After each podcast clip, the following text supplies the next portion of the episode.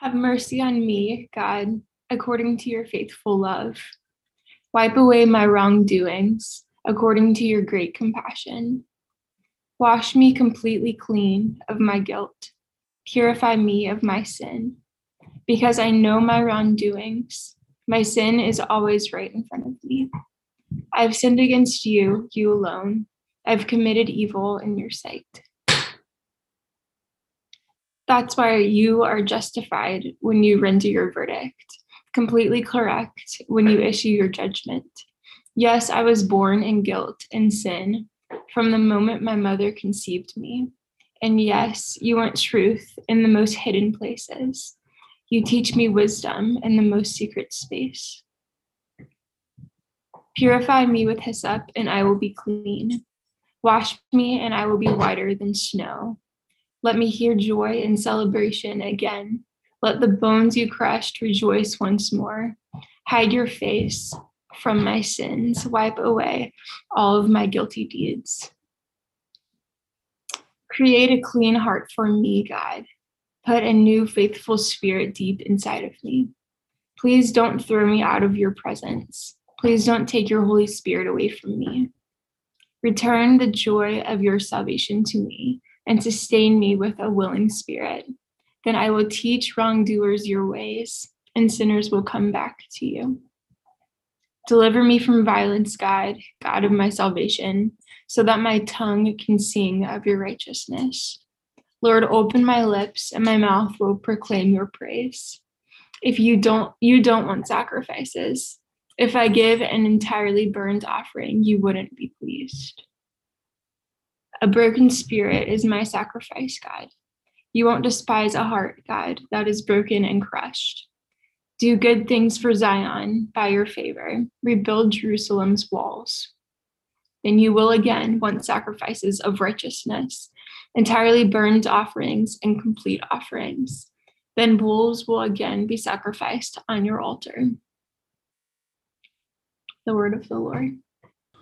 Oh, a year of disruption and unveiling and isolation and suffering at every level can do some pretty strange things to our emotional lives.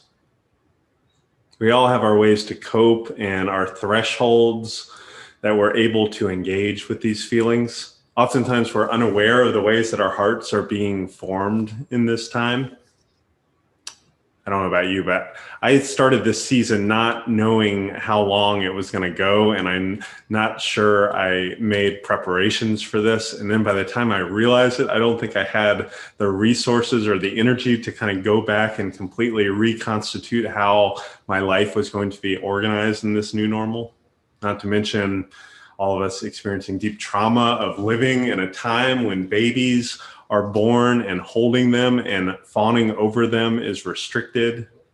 When people are going into the hospital and sometimes can't even have one person with them when weddings are being drastically altered and reception focused blowouts are being turned into small massed gatherings with limited guest list and all this overlay of stress and guilt. A time when kids' first kindergarten experiences are in front of screens in their PJs or when others are falling behind because their Wi Fi is spotty or their homes were never meant to be schools and their parents were never meant to be teachers. Not to mention, this year would have been taxing even for a healthful society.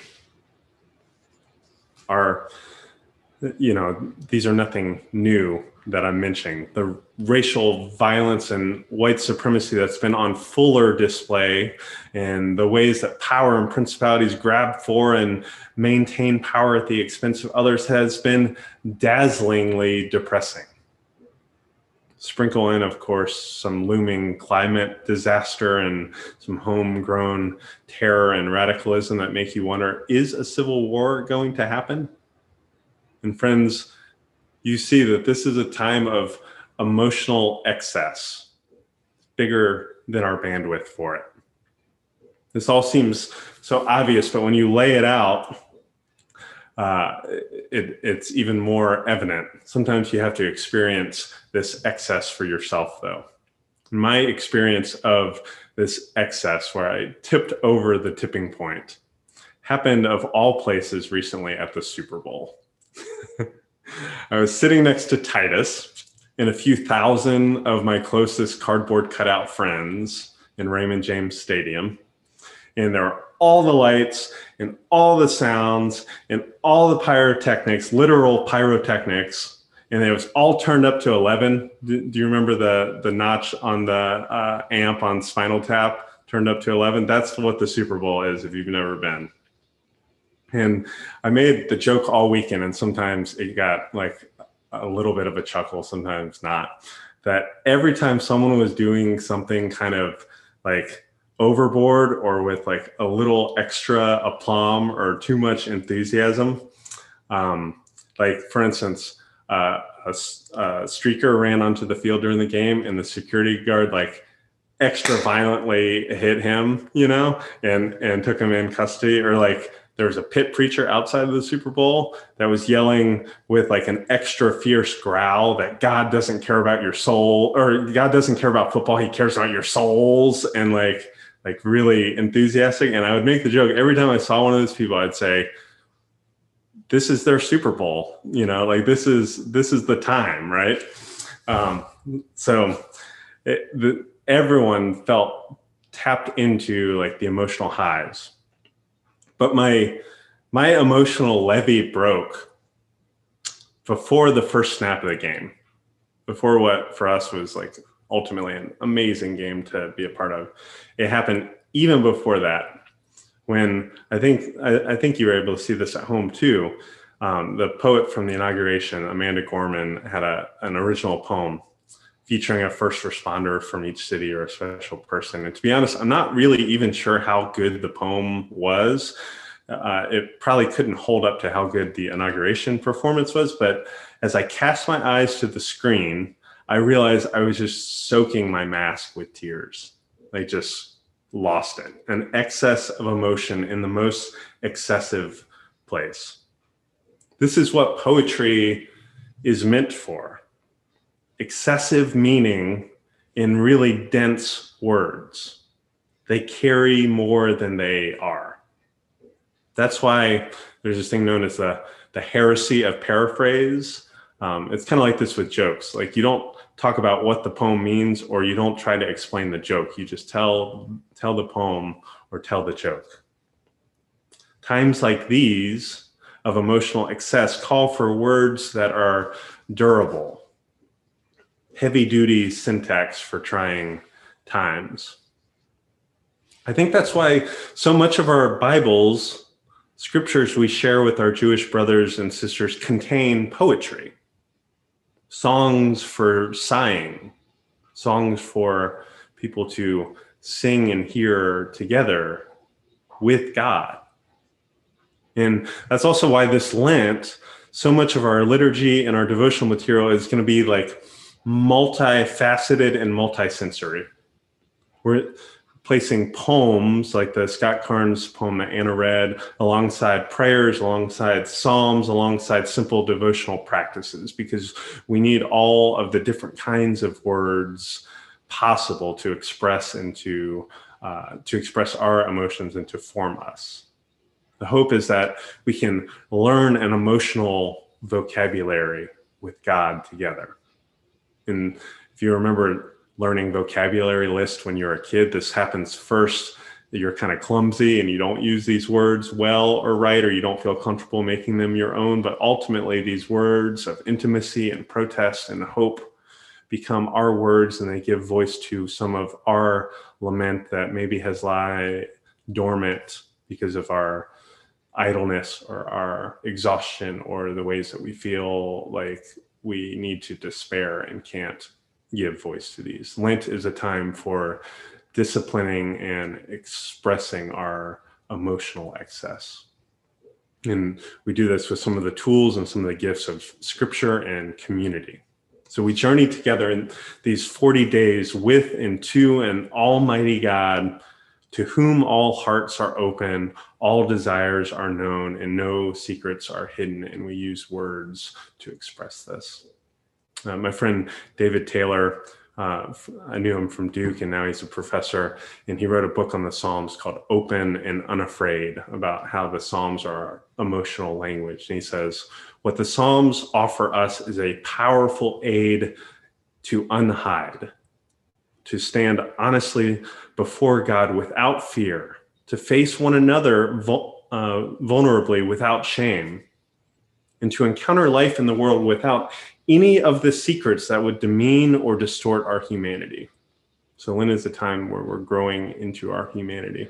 The Psalms, then, he says, are for those who know that they spend much of their life hiding secrets. They're also for those who know that standing in the presence of God is the place where such secrets cannot and must not be hidden. So today we begin with a psalm that you've heard a couple different ways and it's not technically considered a psalm of lament, Psalm 51. Those are mostly communal psalms. They're often externally focused at things that are happening or uh, things people are doing to you or in the world. These, we'll get to these, and they'll be really valuable for the season when we grieve our common state and we cry out for God's intervention. But Psalm 51 is just a confession. just a confession. Maybe confessions are like the first kind of lament in some way.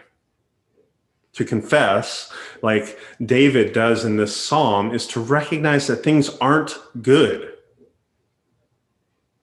In that I'm at least partly responsible for it. This is the on ramp to change. Things aren't good, and I have a part in that. To confess without qualification or justification is to stand before God and to stand before others, and it is to choose to forego our usual defense mechanisms. I guess our primary defense mechanism is not to confess, right? But once we start to confess, we choose to forego all of these defense mechanisms that we've learned for a long time. We choose to submit to someone else's judgment. We choose to surrender the outcome or the future. We choose to own, to take ownership of the terror that we've created in God's world for David, King David, this was especially grievous. I can't even imagine some of the sins. He he used his immense and unchecked power to rape Bathsheba and then to create this murder plot around Uriah, her husband, for a kind of a cover up, cleanup. And then he was exposed in this web of deceit by Nathan the prophet. And uh, scripture always has these amazing ironies. Nathan's name means uh, a gift. so uh, Nathan's exposure of David was in some weird way a gift. And, and so Nathan, uh, the prophet, comes to David and, and weaves this tale, this kind of parable about a rich man who cheated a poor man out of a meal and out of his lamb. And surely this was not anywhere close to as bad as something that David had conspired towards. But David was able to see, even in Nathan's hypothetical, how bad someone else's sin was. David seethed. and then Nathan turned it back on him and said, You're that man. You're the man that phrase, which is kind of the whole point for being a person in power, so that people come to you and point at you and say, You're the man. that phrase opened up David to seeing his own sin and to confessing it. Eugene Peterson um, traces the logic of the good news in this, which is lets us really deal with the bad news about ourselves. He says, first we have to get around our third person defenses and compel a second person recognition and then enable a first person response. We have to move from what he did to what you did to what I did, is what is kind of happening in this narrative logic of Nathan's story for David. I wonder how we would be changed if if we underwent that process of of looking on the easily seeable sins of other people and then slowly processing that towards us to be able to better see our sins and our part. Um, again, other people's sins are still sins, right?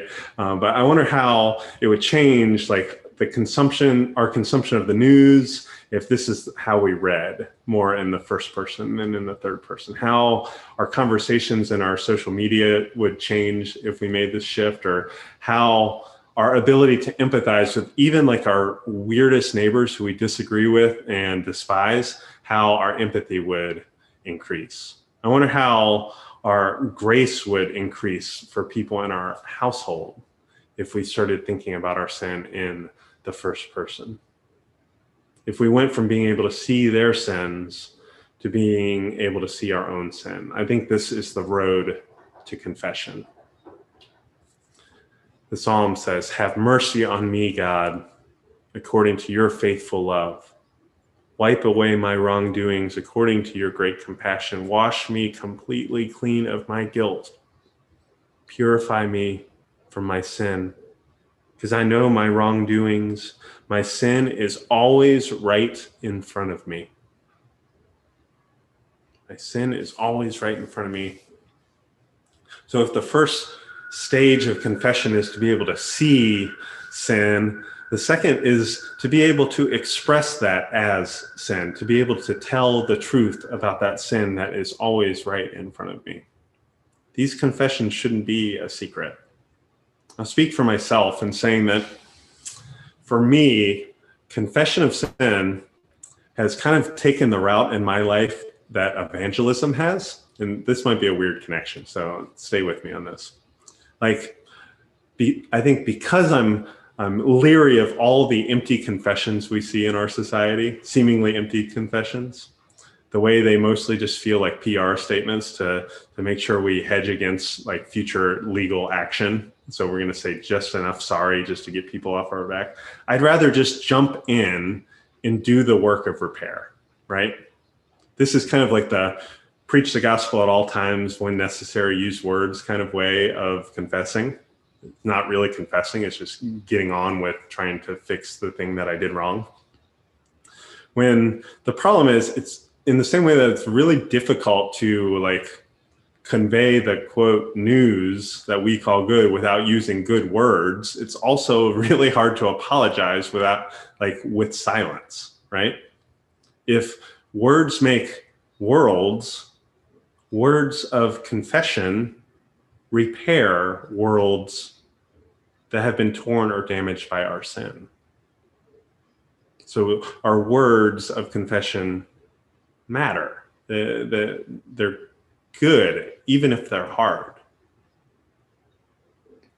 The psalmist says, And yes, you want truth in the most hidden places. You teach me wisdom in the secret space. And then he goes on to say, Lord, open my lips and my mouth will proclaim your praise.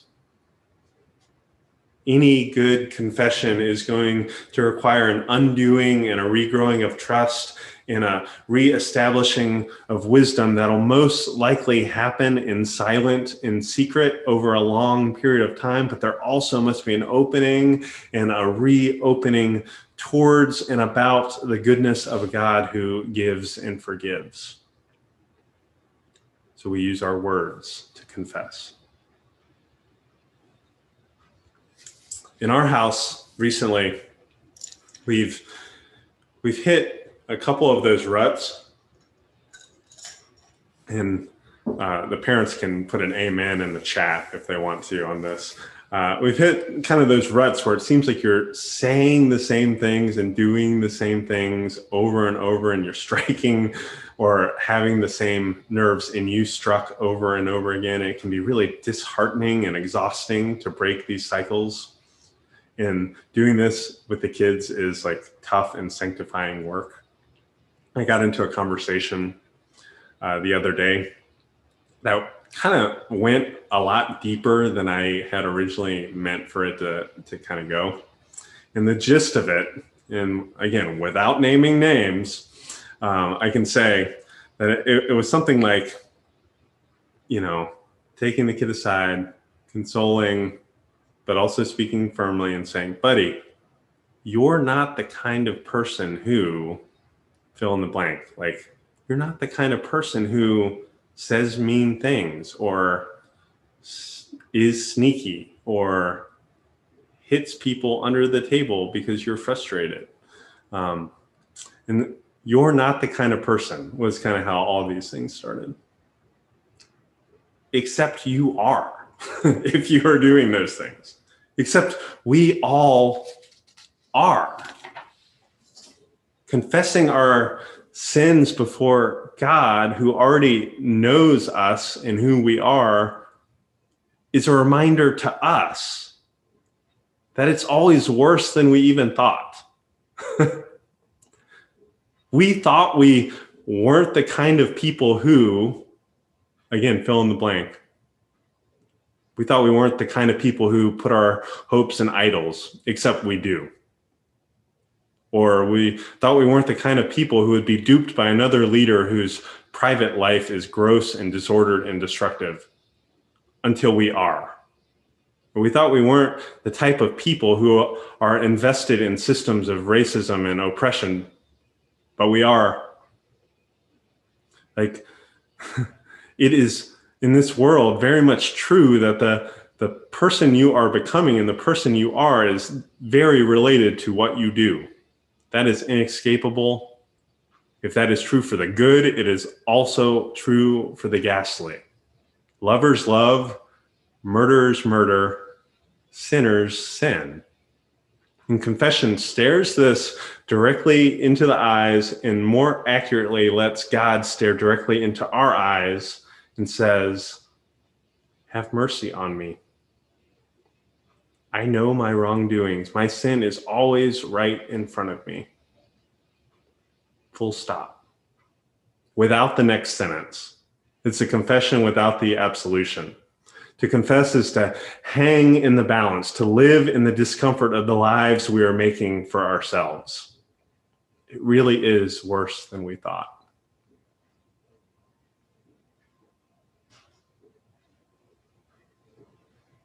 But just when we think there's no coming back, just when we start to come around to the idea that there shouldn't be any coming back, maybe we really are unredeemable, maybe we deserve what we get.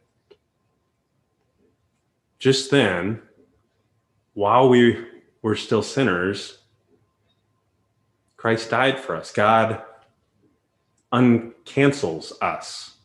A broken spirit is my sacrifice, God. You won't despise a heart, God, that is broken and crushed. God takes something, takes someone ruined, broken, crushed, and transfigures it into something new, something beautiful, as Katie's saying, something that blooms not because these cracks aren't visible, but because they are. David's own story moves from him.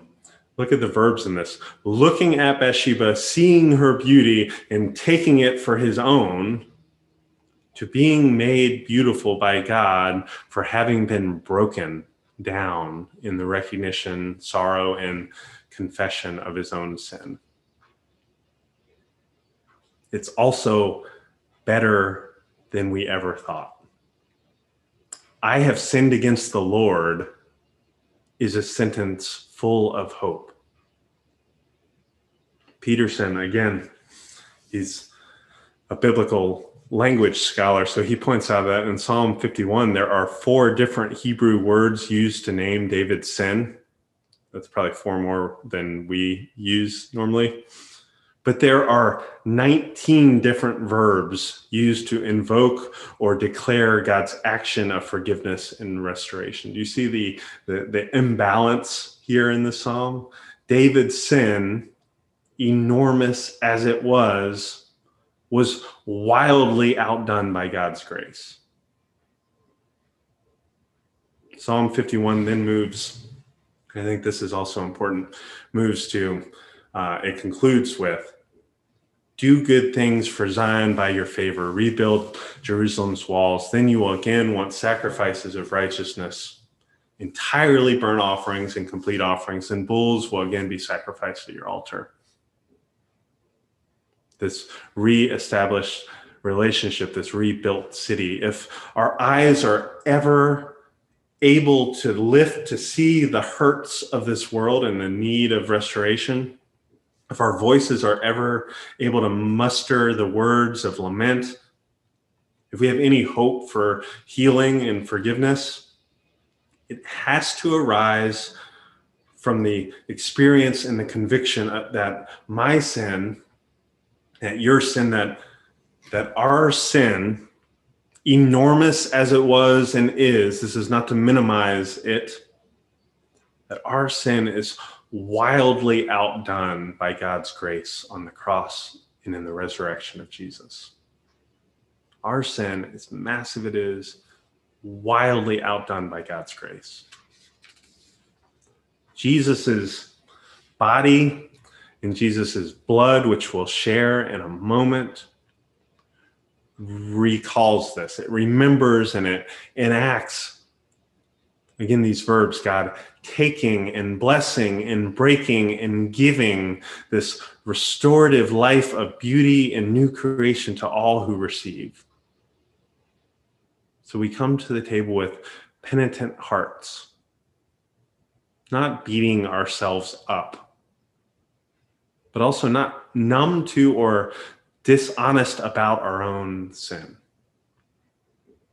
That we might then be opened, all that ground cleared, so that something new might grow, that we might be open to receive God's immense grace.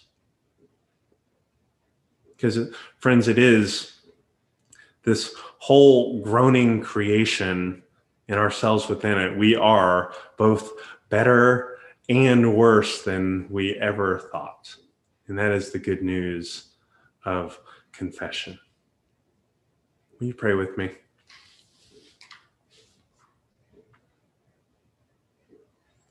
Lord, by your steadfast love and mercy, you don't run away from us when we come to you. You don't fling us out of your presence or take your spirit away. You stay and you stand and you wait for us to use this vocabulary. So, some of it's old and some of it's brand new. This vocabulary of confession, which is part of the vocabulary of your grace and forgiveness. Lord, as we look out on a world that is so hurt and so hurting, let us also um, have the words and the courage to express the ways that we are hurt and that we hurt others, that you might repair us, that you might restore us, that you might walk with us. We give you thanks. All these things in the name of Jesus. Amen.